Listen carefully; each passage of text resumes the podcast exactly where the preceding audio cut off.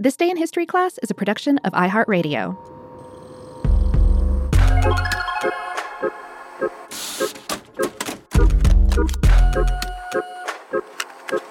Hello, and welcome to This Day in History class, a show that flips through the pages of the past to deliver old news in a new way.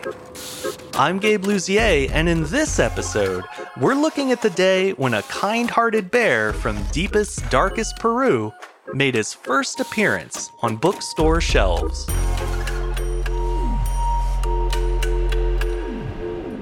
The day was October 13th, 1958.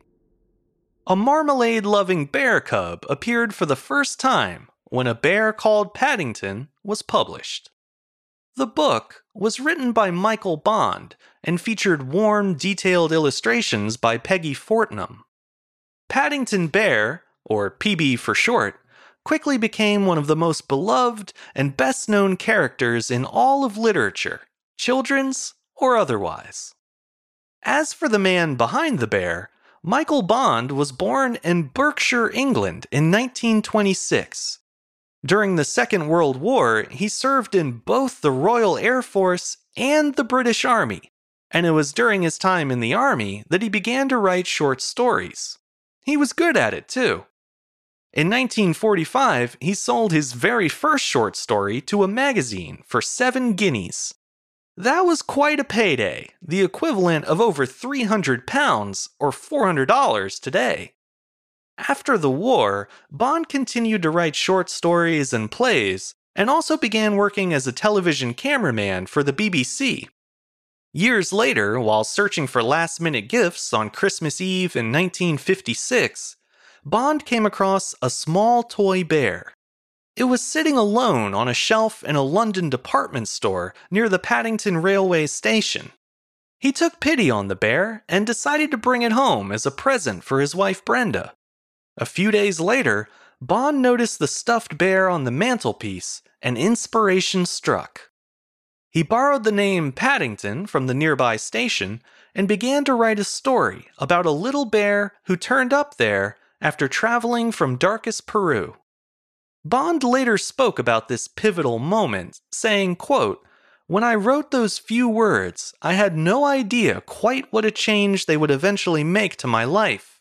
It was really a case of putting something down on paper to get my brain working that morning. But what began as an exercise soon became a favorite pastime, with Bond writing story after story for his own amusement. After a while, he realized children might like his stories too. So, just two years after meeting Paddington himself, Bond introduced the bear to the world in a collection of eight short stories, the first of many more to come. In the book's opening story, the Brown family discovers a small Peruvian bear sitting on his suitcase at Paddington Station. Upon closer inspection, they find a label around his neck that reads, Please look after this bear. The bear, who quite helpfully speaks English, tells the Brown family that he traveled to Britain from his home in darkest Peru by stowing away in a lifeboat. He had come all that way because his Aunt Lucy recently went to live in a home for retired bears, and she had hoped that a kind hearted family in London might look after the cub in her place. The Brown family, much like the Bond family, takes pity on the little bear, who had made the long journey with just a jar of homemade marmalade to sustain him. So the family grants Aunt Lucy's wish and brings the hapless bear home to live with them. He tells the Browns that although he has a Peruvian name, which readers later learn is Pastuso, no one in London would be able to understand it, so the family decides to call him Paddington, after the station where they found him. During the war, Michael Bond's early writing had helped him cope with and process the stark realities he witnessed as a soldier. Some of those haunting experiences were later expressed through Paddington. For example, Bond had been moved by the sight of thousands of child evacuees who traveled with cardboard tags around their necks. Some of these children were Jewish refugees who had been sent across Europe to safety, and others were British children who were being sent away to the rural countryside after the Nazis began bombing British cities. These extreme measures were for the children's own good, but Bond couldn't help but notice how dehumanizing the process felt. He later wrote this discomfort into the opening chapter of A Bear Called Paddington. Mrs. Brown tells her husband, quote, And for goodness sake, when you get a moment, take that label off his neck and makes him look like a parcel. It's worth noting that Paddington is himself a refugee, an aspect of his character that's only become more relevant in the years since his debut. Michael Bond spoke to this directly in 2008 in recognition of Paddington's 50th anniversary. He said, quote, There is this side of Paddington the Browns don't really understand at all what it's like to be a refugee, not to be in your own country. Despite this distance, the Browns quickly learned, along with readers, that Paddington is an exceptionally well mannered and prudent bear. He even keeps an emergency marmalade sandwich under his hat, just in case. Now, Peru isn't exactly known for its marmalade, but Paddington almost didn't come from Peru anyway. Originally, Bond wrote that Paddington hailed from darkest Africa, but then his agent pointed out that bears don't actually live in Africa, so he switched it to Peru.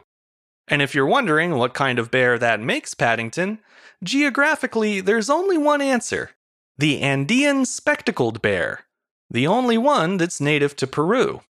Real ones look a bit different from Paddington, but they are docile and omnivorous which means they probably wouldn't turn down a marmalade sandwich, because after all, as the author informs us, bears love marmalade.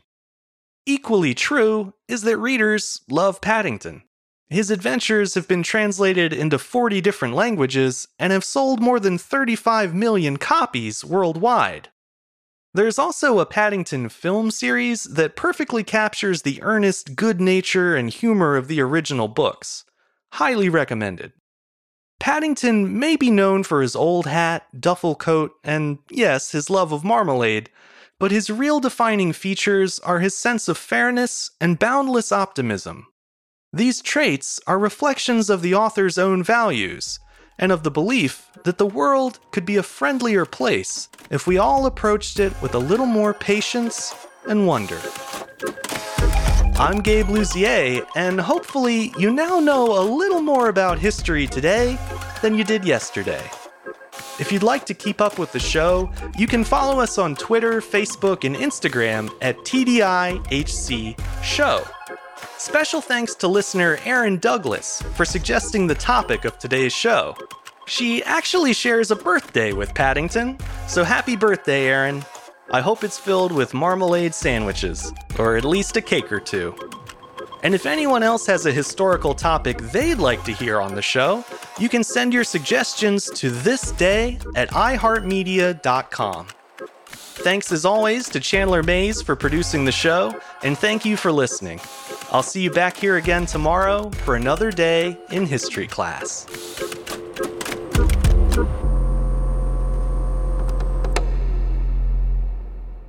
For more podcasts from iHeartRadio, visit the iHeartRadio app, Apple Podcasts, or wherever you listen to your favorite shows.